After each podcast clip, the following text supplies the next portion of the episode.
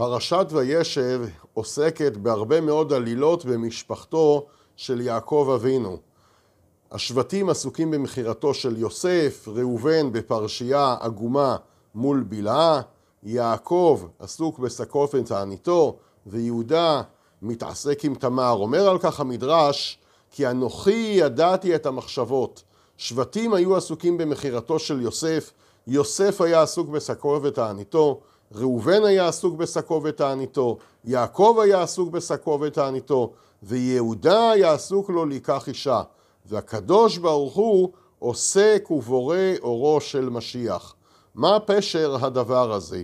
אנחנו רואים במדרש דגש על יוסף, על ראובן ויעקב, שכולם בתוך כל הצרות שלהם היו עסוקים בשקם ותעניתם. מה המיוחד בעבודת השם הזאת? ומולה באה לעבודת השם של יהודה. יהודה היה עסוק לקח לו אישה. ומהדבר הזה בסופו של דבר הקדוש ברוך הוא מוליד את מלך המשיח מאותו זיווג של יהודה ותמר יוצאים פרץ וזרח ולבסוף דוד המלך צאצאו של פרץ בהשתלשלות הדורות. אמר רבי, רבי שמחה בוני מפשיסחה אמר כך יהודה חשב בעצמו שלא תועיל לו שום תשובה באשר היה יכול להשיבו אל אביו על כן נשא אישה אולי יעלה אותו אחד מבניו. כלומר יהודה הבין שהוא גרם בעקיפין לרציחתו, למותו, להסתלקותו אולי של יוסף הצדיק. ולכן היה ראוי שיהודה יישב בשקו ותעניתו. אם יושב עסוק בשקו ותעניתו על זה שהוא הוציא דיבה על האחים, ראובן היה עסוק בשקו ותעניתו על זה שהוא אפשר את המכירה, יעקב היה בשק ותענית על כך שראה שישנו סכסוך בין, בין בניו, לא הצליח להביא לאהבת אחים, לאהבת אחים בין בניו, אם כך גם יהודה קל וחומר היה צריך להישב ולעסוק בשקו ותעניתו. אף על פי כן יהודה עושה משהו אחר לגמרי. יהודה הבין שלא תועיל לו שום תשובה, לא תועיל לו שום תשובה בדרך הזה, באופן הזה של שקו ותעניתו, ולכן יהודה פרץ דרך חדשה. יהודה היה עסוק בלקח אישה, וזה היסוד של מלך המשיח, פרץ שפורץ דרכים חדשות. מביא על כך הרבי מקוצק, בוודאי אמר, מאחר שחישב כל מה שסיגל מיום היותו, על כן התחיל מחדש לעבוד את השם. יהודה התחיל בהתחלה חדשה, והתחיל מן המצווה הראשונה בתורה, שזוהי פרו ורבו. לקח את זה השם משמואל לכיוון רעיון חזק מאוד בחסידות.